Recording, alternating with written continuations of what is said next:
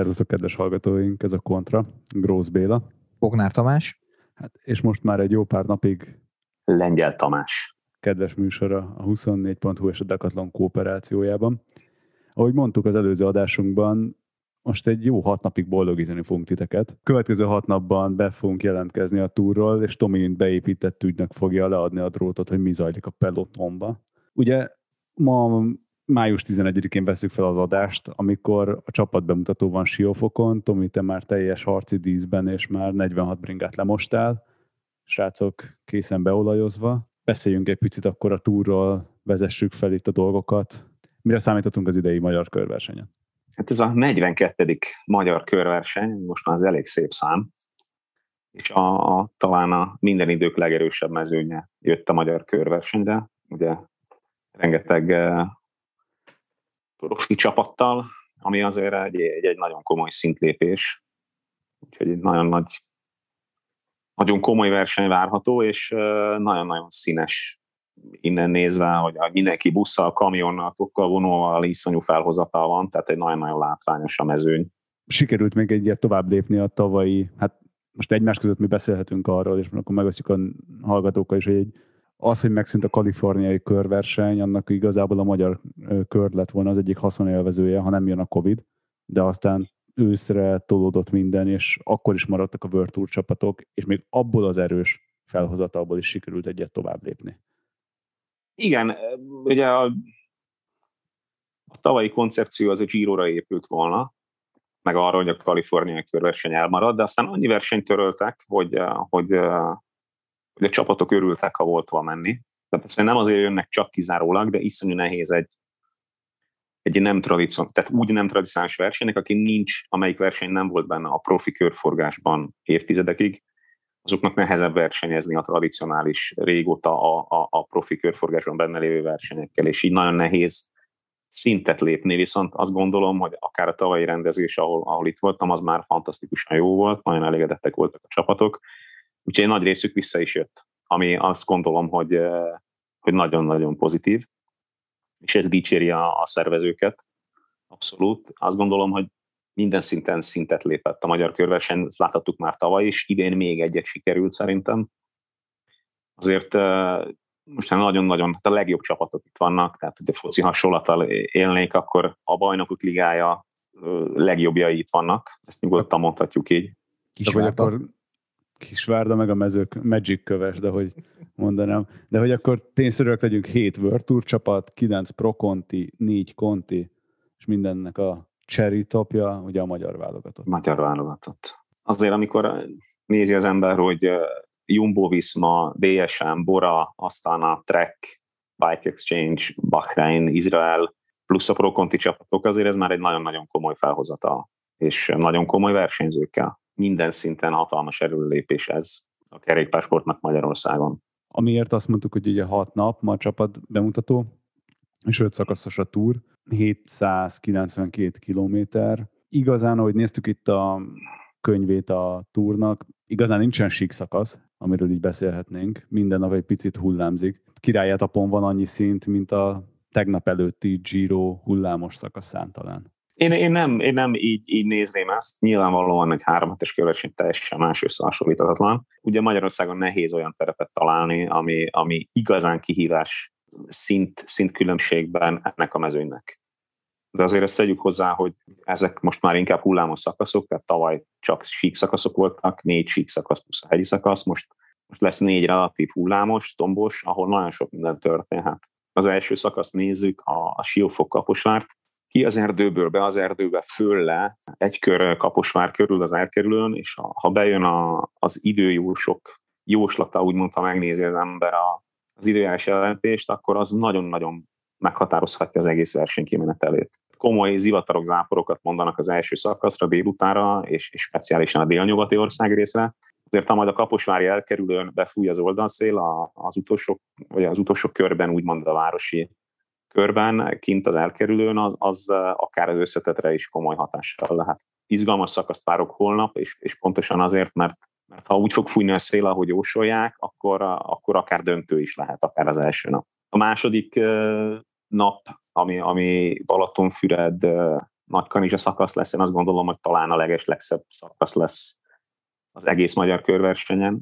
Tehát én nekem az a szívem csücske az a régió, a Balatonfüred és, és az északi partja a Balatonnak, végig, végig megyünk az összes szép helyen, ami, ami szinte található ott, majd, majd Sümertől aztán levágtatunk Révizen át Nagykanizsára. Én azt gondolom, hogy az pedig egy, egy gyönyörű nap lehet, és ott is az időjárás szintén megtréfálhat bárkit. Sőt, azt mondom, hogy hogy Balatonfüredről, Aszófőről egyből fölfelé Szőlősnél azért, azért okozhat kellemetlenséget néhány embernek, aki nem számol azzal, hogy nem is olyan könnyűek azok a dombok. Harmadik nap Veszprém tatai szakasz, igazából szintén a start után lehet Eplény környékén érdekes a hegyi hajrá, de én nem hiszem, hogy az, az ennek a mezőnek gondot okozna. Aztán, aztán Pannonhalma után viszont megint csak az oldalszél játszhat jelentős szerepet, majd aztán a tatai befutó, ami talán a leg sprinter szempontból a legnehezebb. Nagyon sok csapat jött komoly sprinterekkel, Bauhaus tőlünk a Halvorszán, Mareckó nyert tavaly három szakasz, tehát idén sok jobban látszik, hogy, hogy tudják a csapatok, hogy mire készüljenek. Ezért jöttek ennyi sprinterrel, tehát minden csapat jött egy, esetleg kettő komoly sprinterrel. Úgyhogy azt gondolom, hogy a többség érdekel a sprintbe futó lesz, de ezt a szél nagyon meg tudja tréfálni. És nagyon reméljük, hogy mások meg nem fogják követni a mezőnyt sprinterekkel a bringákra fájó foggal. Ja, hát én nem, nem gondolom, hogy ez, ez szempont lenne. Aztán a negyedik szakasz az lesz ugye a mindent eldöntő, ahogy minden évben a kékesi befutó, tehát az szokásos kör, ami tavaly is volt, Balassagyarmat is tartal és kékes tetői befutóval, de igazából a szakasz nagy része ugyanaz, mint tavaly, ugyanaz a kör, és aztán a befutó kékes tetőn. Ha esetleg a szél megtrifálja a mezőnyt az első két-három szakaszon, akkor aztán ott azok között dől el valószínűleg, akik, akik ott maradnak a végén a hegyen. Ha bejön az időjárás jelentés, nem biztos, hogy az nyeri összetetet, aki a hegyi szakaszt nyeri. Tehát ezt már sokszor láttuk korábbi magyar körversenyeken, hogy, eh, hogy egy, egy jó elmenés az, az meghatározhatja a, a teljes összetett versenyt, és aztán az elmenésből kerül ki kékesen az, aki ott éppen a legjobb. De hát ez még a jövő, jövő zenéje, aztán pedig, pedig a hősök terén a körözés, az utolsó nap Budapesten, ami, ami leginkább egy kritériumverseny lesz. Nekünk van egy emberünk, aki kimondottan jó abban, tehát abszolút specialista, úgyhogy ő azért drukkol, hogy essen is az eső, mindenféleképp abban ő nagyon-nagyon jó, esőben a kritériumon, úgyhogy nézők szempontjából talán mondjuk, mondjuk Budapesten jobban örülnénk, ha nem esne, de gondolom, hogy az is egy látványos szakasz lehet, mert, mert az mindenképpen sprintbefutós, vagy sprintbefutóra számítunk, tehát az, az egy, meg az egy szép-szép kör ott a liget körül, és majd meglátjuk, hogy mi lesz azon a szakaszon. De én azt gondolom, hogy, hogy nagyon izgalmas verseny lehet most idén ebből, és látszik, hogy az összetett menők is, akik érkeztek, tehát aki tavaly nagyon esélyes volt Hoguson, akit az Attila talán 500 méterre a célra, céltól ért utol a, a Bike Exchange-től, ő újra itt van. Ben Hermans, aki ismeri, ő ő talán az egyik nagy favorit, és több, több olyan fiatal van, aki talán nem annyira ismert, de minden csapatban van egy-két olyan ember, aki akár az összetetre esélyes lehet, talán nem annyira ismert, mint mondjuk a sprinter felhozatal, de azt gondolom, hogy, hogy sokkal célzottabb versenyző gárdával jöttek a csapatok, mint eddig. Tavalyi év után, meg akik most többször voltak itt, jobban ismerik a versenyt, tudják, mire számíthatnak, presztízse lett annak, hogy nyerjenek itt. Kicsit rossz májú voltam ezzel, hogy a Girohoz hasonlítottam a szintrajzát a TDH-nak, de ahogy mondtad is, azért egy egyhetesnek nagyon-nagyon más maga a karakterisztikája és a lüktetése, mint egy három hetes GT-nek. Ugyanis itt, ahogy mondtad, egy gyakorlatilag mindig másodpercben észnél kell lenni, mert pikpakkel tud úszni az összetett. Alapvetően, ha azt nézzük, mint tavaly, hogy volt négy sík szakasz, és egyáltalán nem fújta a szél, úgy nagyon unalmas tud lenni egy verseny, mert a terep alapvetően nem kihívás már ezen a szinten, kivéve a kékesi szakaszt ezeknek a versenyzőknek. Viszont ez a hullámos terep plusz amilyen időjárás jósolnak, az nagyon-nagyon megkavarhatja. Azért azt tudni kell, hogy, hogy egy-egy szakaszgyőzelem az ugyanolyan győzelem mindenkinek, mint az összetett. Hát alapvetően egy ilyen, ilyen szezonban megint ebben a covidos szezonban minden egyes győzelem aranyat ér a csapatoknak. A sprintereknél például szerintem, aki, aki az egyik legjobb, akiről nem nagyon beszélnek a Valloni Brüsszelből a, a Dupont, Timothy Dupont, például abszolút esélyes szakaszgyőzelemre, ugye Marecko nyert tavaly hármat. Tőlünk Halvorszán, aki, aki az Uno X-ből, aki 2016-os 23-as világbajnok volt, és, és ugye volt a, a Team Sky-ba, aztán az Elf Education-ben, most, most újra visszatért, hazatért Norvégiában. Neki azért elég komoly eredményei vannak idén, sok versenyről egyről a győzelem hiányzik, úgyhogy, úgyhogy nő, nő a verseny presztízse, vagy, vagy egyre jobb a mezőny minősége, tehát azt gondolom, hogy nagy neveket láthatunk. Úgyhogy ez mindenképpen izgalmas versenyt ígér. Természetesen izgulhatunk a magyarokért, ugye Attila, Giro d'Italiában Walter Attila és Dina Marci, akik két legjobb, de én azt gondolom, hogy Fetter Erik az összetetben elég jó helyezésre számíthat, tehát nagyon jó formában van. Az Euló kométából, a magyar válogatottból én, én kiemelném Karládámot a sprintbefutókon. Szerintem ő képes, képes top 10 eredményekre ebben a mezőnyben. Aztán meglátjuk, hogy hogyan alakul a verseny. Ugye hát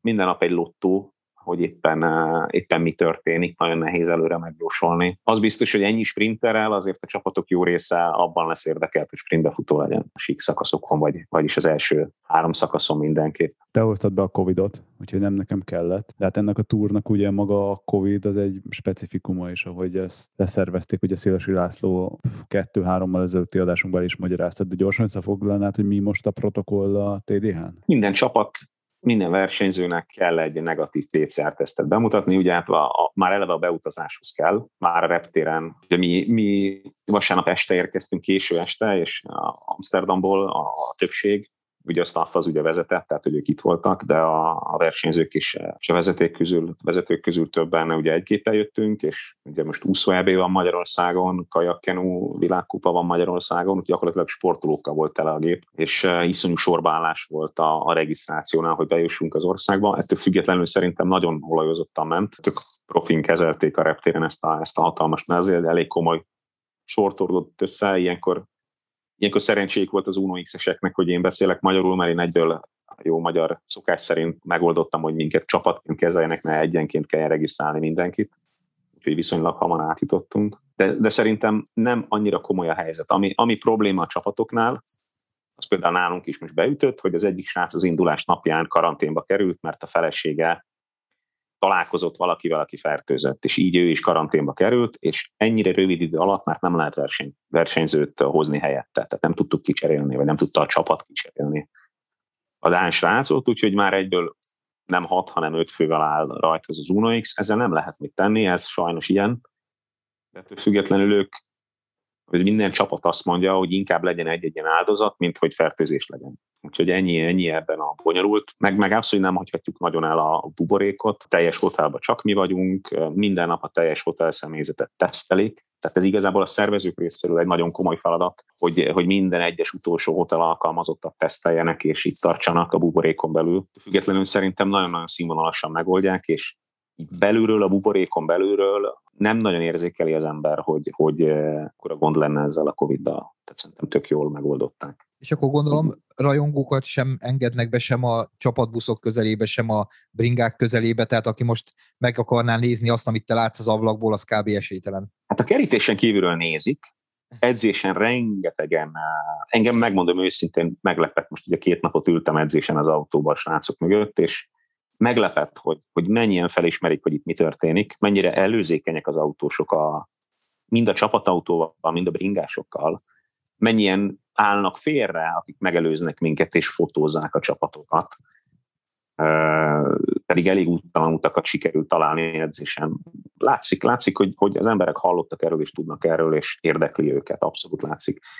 Most, hogy ki jöhet be, hát ez olyan szinten van korlátozva, hogy még a sajtóból is csak nagyon kevesen jöhetnek be. Tehát a mai csapat bemutatóra is. Szerencsére a televízió közvetíti. És hogy mennyire nő meg a presztízs egy versenynek, például a legnagyobb norvég kereskedelmi televízió közvetíteni fog minden napot. Azt gondolom, hogy ez azért az már mutatja, hogy, hogy magának a kerékpársportnak milyen presztízse van Norvégiában is, és hogy érdemesnek találják már ezt a versenyt is arra, hogy, hogy, hogy közvetítsék. Tehát én azt gondolom, hogy, hogy ez egy nagyon komoly lépés és inkább elismerés a szervezők felé. De akkor ez országi más szempontból is jó igazából, mert pont olvastam ma vagy tegnap, hogy, hogy mennyi országban fogják közvetíteni a versenyt, és ilyen nyilván egy csomóan azért néznek bringa versenyt, hogy szép tájakat lássanak, tehát igazából az országot is bemutatja ez az egész. Én azt gondolom, hogy a Balatoni régió, nyilván én elfogult vagyok, de hogy ez, ez az én kis szívem csücske.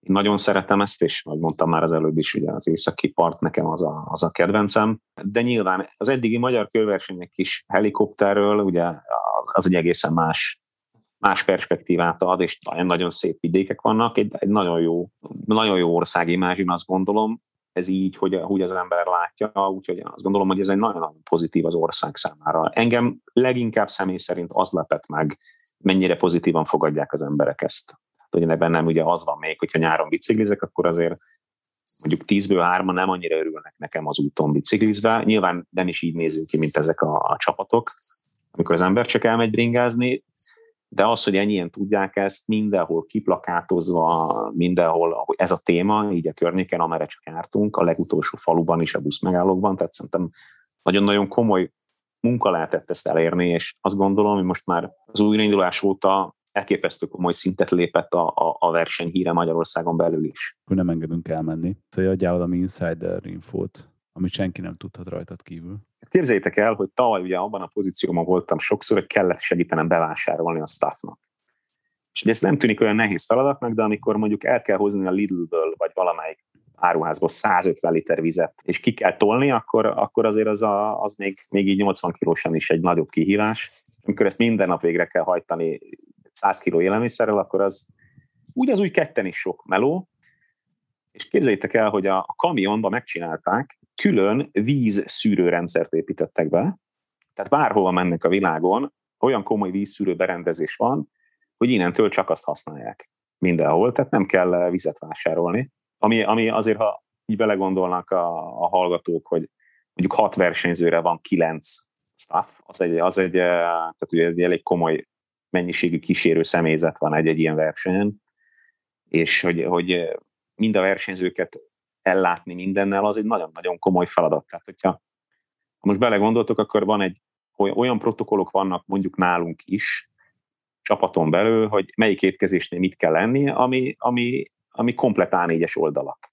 És annak mindig úgy kell lennie. Tehát ez elképesztő feladatot ró a staffra, kísérő személyzetre. És mindenkinek megvan a feladata, nagyon olajozottan meg, tehát itt, itt nálunk mindenki, mindenki gyakorlatilag a profi, profi csapatoktól jött máshonnan, tehát az egyik Dán szerelőnk a Sunweb-től jött, ketten a CCC-től, volt, aki 30 éve ezt csinálja, és nem tudom, volt 50 Grand Touron körülbelül, tehát hogy nagyon-nagyon tudják a dolgukat, de szemmel látható különböző, különböző csapatvezetési módok vannak, és ez azért itt látszik a parkolóba is, hogy eh, mennyire veszik a technikai dolgokat, meg ezt a, a, a supportot komolyan.